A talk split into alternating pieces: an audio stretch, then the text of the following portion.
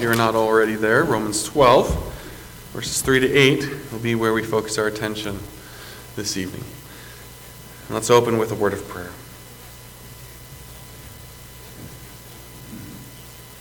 Heavenly Father, as we gather here this evening, truly our desire, even as we have just sung, is that we would see that day when the bridegroom is returning.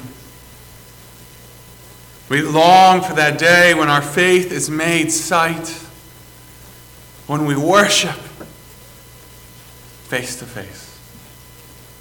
What a glorious day that will be. And yet, Father, now you have left us here. And we pray that you would give us grace and strength for each day. We pray that as we serve you here, that we would serve faithfully, that we would love one another. And even this evening, as we gather around the Word of God, we pray that you would be honored, that you would be glorified in all that is said and done. And pray that you would give me boldness to proclaim the Word of God with clarity. Give me power in this hour that you would be lifted up. And we pray all this in the name of Jesus Christ. Amen.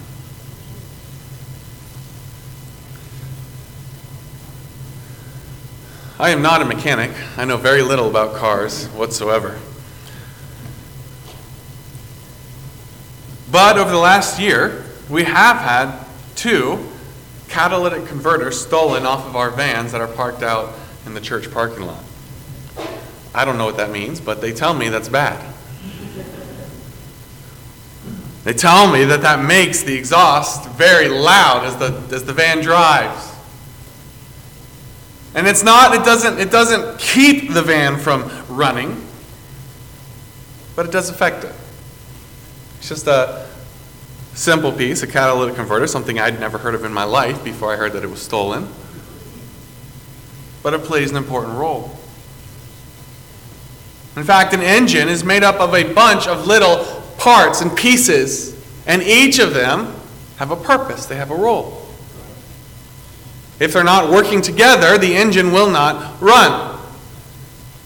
Like I said, I, I, know nothing about cars. I know nothing about engines. So whenever I have a problem, I call my brother in law who knows a lot about engines. And I'll say, hey, Peter, I've got this issue. It's making this sound. Well, what about this? What about that? It could be this, this, this, this, or that. There's all these different things because there could be little different things that are wrong that are causing that. The same is true, as we'll see this evening, of a body. Our bodies have much, many little pieces, little things, and big things that work together. And the same is true of the church. We're continuing with our, our series, One Another, our theme for the year. And last week, or last month, we looked at the first two verses of Romans 12. Well known verses. I beseech you, therefore, brethren, by the mercies of God, that you present your bodies a living sacrifice, holy, acceptable to God, which is your reasonable service. And do not be conformed to this world, but be transformed by the renewing of your mind, that you may prove what is that good and acceptable and perfect will of God. We've heard that passage many times. We know that passage. We love that passage. And yet, I've often heard those two verses preached just on their own, which I understand when you're preaching, you can't, you can't cover the whole chapter. And it's necessary to do that. But, but really, as we move into verse 3 through 8, and then in the following month, in the following passage, you'll see that that truth is followed through with very practical application that Paul gives us. What does it mean to be a living sacrifice, holy and acceptable to God? I understand that it's my reasonable service. I understand I should do that, but what does it mean? What does it mean to be to, to not be conformed to the world, but to be transformed by the renewing of my mind? What does that mean? What does that look like? It's interesting as Paul moves forward in this chapter and he explains what that looks like, he deals with relationships. We are relational people. The evidence of being a Christian the evidence of being in Christ should be seen in our relationships. And that's exactly where Paul goes. And this evening, as we look at Romans 12, verses 3 to 8, we see the call to be humble. A right view of others flows from a right view of self. As we work our way through this passage, we'll see quickly think right, see right, and act right. And the first thing we see is think right. Romans 12, 3. For I say, Paul says, I say, through the grace given to me, to everyone who is among you, not to think of himself more highly than he ought to think, but to think soberly, as God has dealt to each one a measure of faith. I say, through the grace given to me. It's interesting there that Paul is going to address humility. And when he says to the grace given to me, he's really talking about to his position as an apostle. I am speaking to you out of my authority as an apostle, called by Jesus Christ to this role, given this authority. And yet, as he addresses that, he, he mentions it in a very humble way, which is appropriate because he's about to talk about humility. He says, For I say, through the grace given to me. Paul understands he does not deserve to be an apostle. He's not an apostle because he's better than anyone else. He is an apostle because that is what God has called him to, and that is what God has equipped him for. And in that role, with that authority, he will be faithful, which is what he's doing here. So, through the grace given to me, the authority as an apostle given to me by God, by grace, I say. Well, who's he talking to? Look what it says. So I say, through the grace given to me, to everyone. He's speaking to all of us, to every single one, regardless of how old you are, regardless of how involved you are in church, regardless of whether you're in Bible college or if you teach in Bible college. Regardless of if you pastored for 40 years or if you are newly saved. I say this to everyone. No one is, ex- is exempt from what Paul is saying. I am part of everyone, and you are part of everyone. I say to everyone who is among you, this is the message. Paul is speaking by authority, he's speaking to everyone, and this is what he says not to think of himself more highly than he ought to think. That's our natural tendency, is it not? We tend to think more highly of ourselves than we ought to think. We tend to give ourselves excuses that we don't give to others to show ourselves grace. Well, I, you know, I'm late, but it's, it's, I know why. It makes sense. Whether someone else is late, we don't show them that grace. We tend to think that we deserve things. This is my right. It's what I deserve. I should be treated this way. I shouldn't be treated that way.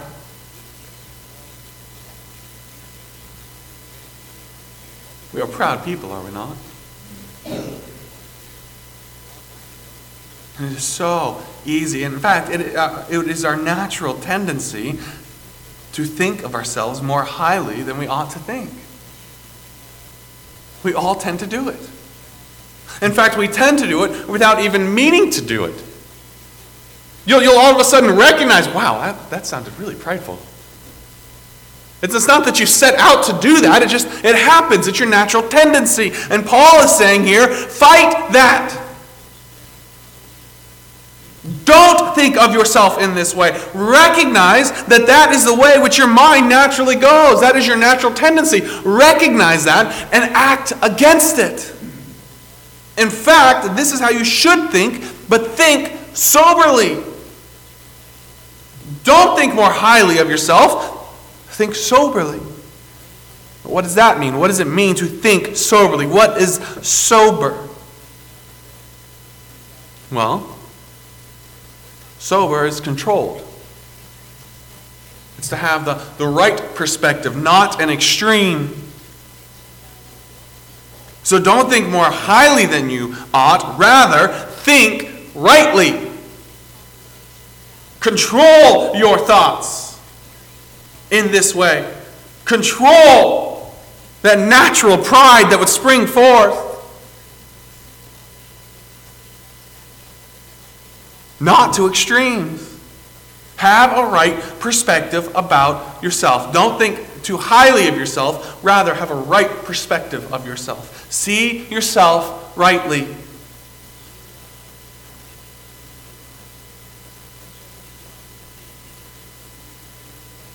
Pride has no place in a gospel saturated life. In fact, it's very hard to be proud when I rightly understand and apply the gospel to myself, is it not?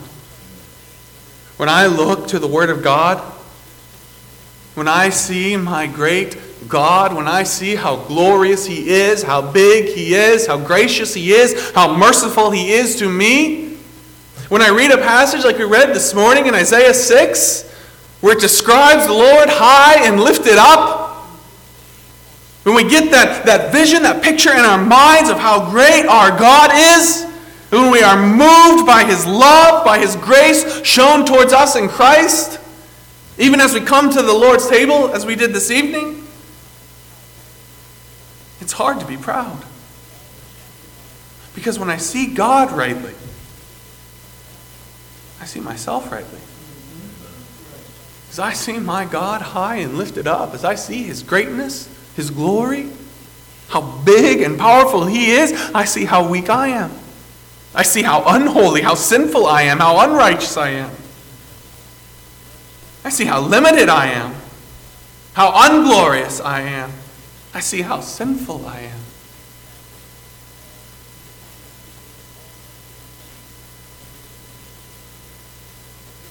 Humility, however, is not the act of self degradation. Humility is not the result of self degradation. Humility is not just putting myself down and just being depressed about myself. Humility is not the purposeful act of self degradation, but humility is the result of God's elevation. Humility is not purposely looking at myself badly, putting myself down. Humility comes as a result of seeing God rightly through the Word of God, seeing myself rightly through the Word of God.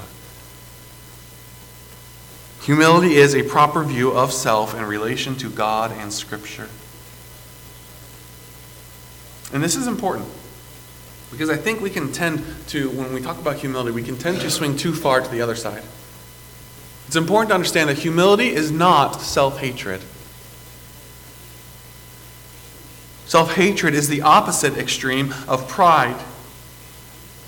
Humility is not seeing myself as greater than I should, but humility is also not seeing myself as less than I should. Humility is seeing myself rightly. It's seeing myself properly, soberly, not to the extremes but properly in relation to who God is, in relation to what Scripture says that I am. Because I am a sinner. I am small. But God loves me. It's important to understand that. It's important to understand that humility is not just self hatred, it's seeing myself rightly. And everything that Paul builds from this passage starts right here. Don't think of yourself more highly than you ought to think, but think about yourself soberly. Don't, don't give in to the two extremes, to self hatred or to pride. Don't give in to those two extremes. See yourself rightly according to Scripture and according to who God is. And as you see yourself rightly, look what he says as God has dealt to each one a measure of faith. And this leads right into where we're going next in verse 4. The measure of faith there is not necessarily saving faith, is not what he necessarily has in mind, but it's the gifts and abilities that you have that are provided by God. That phrase leads into verses then 4 to 8, which is where we'll go next. Think right, Secondly, see right. Think, think of yourself soberly as God has dealt to each one a measure of faith. As God has properly equipped each one, He has given you the things that you need to accomplish what He has called you to do.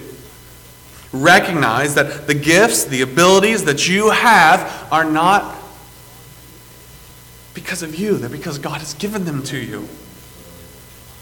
And when you understand that, that then leads to verses 4 and 5.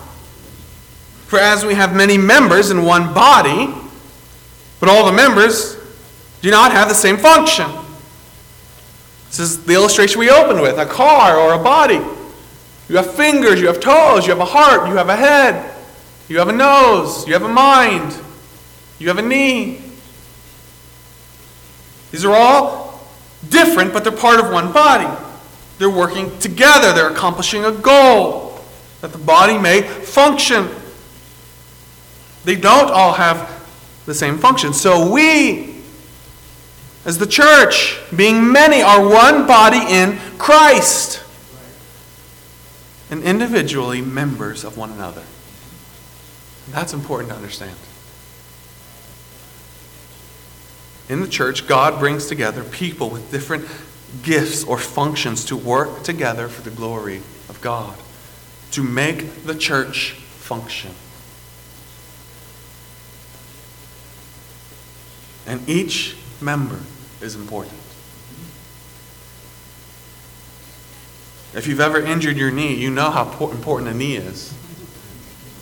If you've ever stubbed your big toe, you know how important your big toe is. If you've ever broken a finger and you had to wear a splint, you know how important the finger is, how much you can't do. I have weak ankles. I've, I've had them my entire life, and, and believe me, I know how important an ankle is. I'll just be walking on flat ground and all of a sudden my ankle will just give out. It will twist. And it hurts. And it affects my whole day. It affects how I walk. It affects if I do that or not. It's just an ankle, it's just a finger, it's just a toe, but it's important. It serves a purpose. And so, in the body of Christ, there are individual members of one another. And every single one of us is important.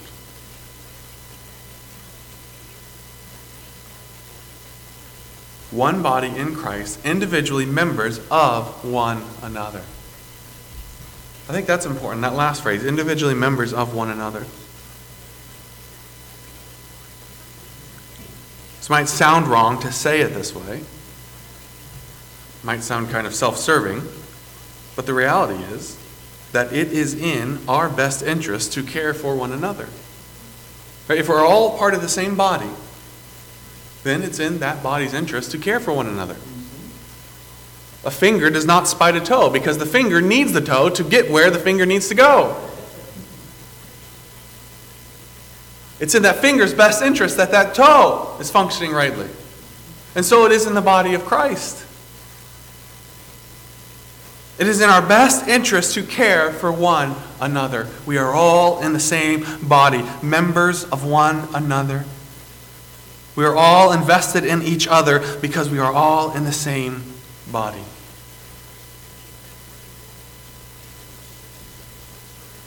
See rightly. Think rightly about yourself. Understand who you are in Christ. But then see rightly.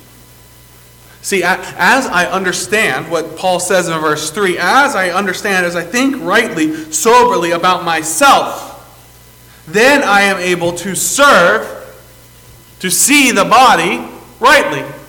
As I understand that, that I am been placed in this body, in the body of, of Christ, the church, I've been given a role, a function, so others have roles and functions.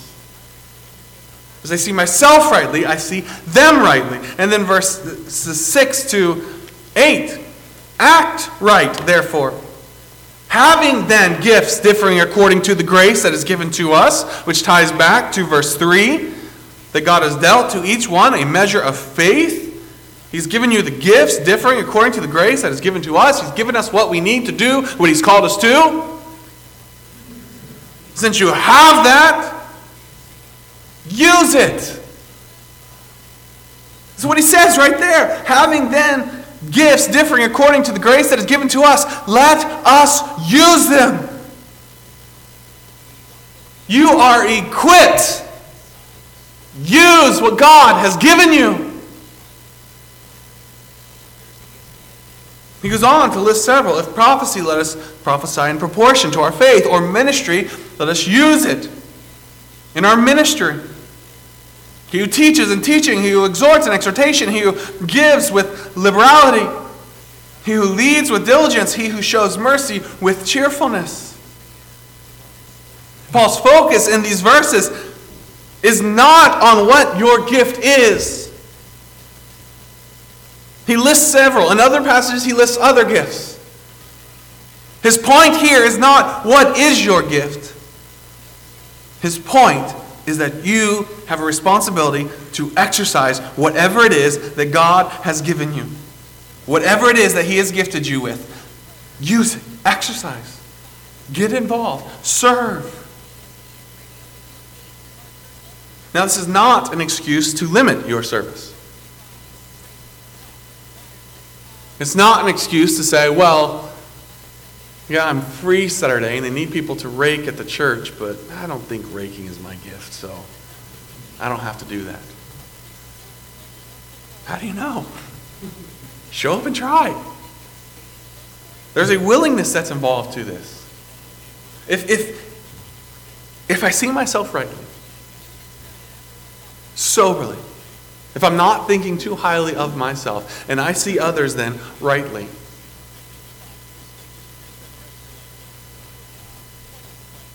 then I'm going to show up and I'm going to do what I can. I'm going to look for opportunities. This passage is not meant to limit what you do, it's meant to open up tons of opportunities. Look for opportunities, jump in, get involved, see what God does.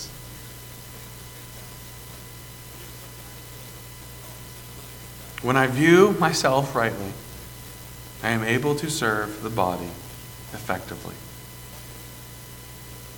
Be humble. Think rightly about yourself. See yourself according to Scripture. See yourself in relation to God and what He says about you. Let that form your thoughts. Let that inform you of who you are and what God has called you to. Recognize that He has equipped you, He has gifted you, and then get to work.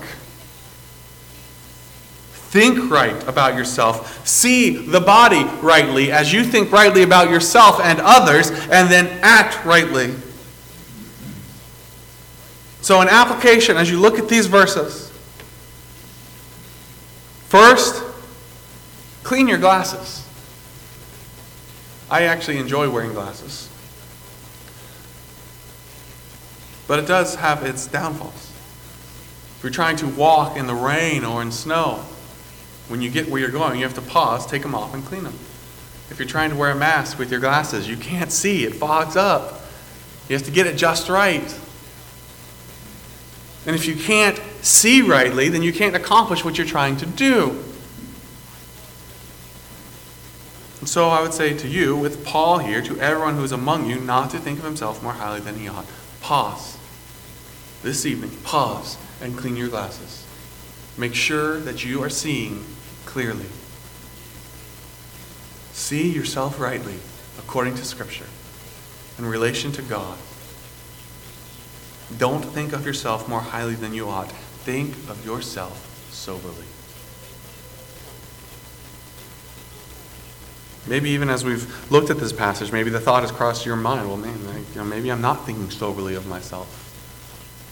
Start. Recognize the tendency in yourself to think more highly than you ought and prepare for it. Think rightly. This is not something that is done passively, it's something that is done actively. Think rightly about yourself, think soberly about yourself. Clean your glasses. Secondly, open your eyes. Look around you. You're not the only person in this church. And everybody in here who God has called here, God has equipped. You have a purpose, you have a role, they all have a role. What can you do to aid one another? To encourage one another? Open your eyes. Not just to the people that God has put, but open your eyes to the reality that God has equipped you for what God has called you to. Let that give you boldness to act, boldness to serve.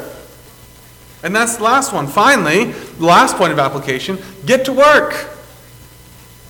Serve the body of Christ. Serve one another. View yourself right. Open your eyes to those around you and see them right, and then get to work serving the body of Christ.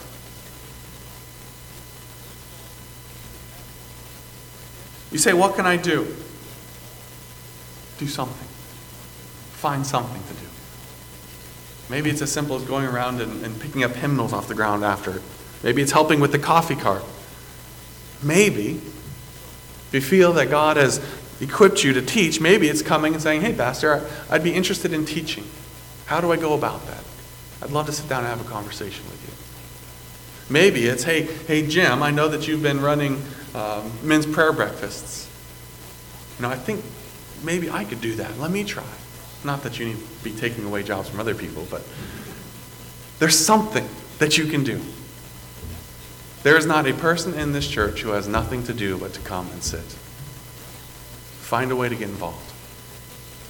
Find a way to serve others. See yourself rightly. See others rightly. Serve the body.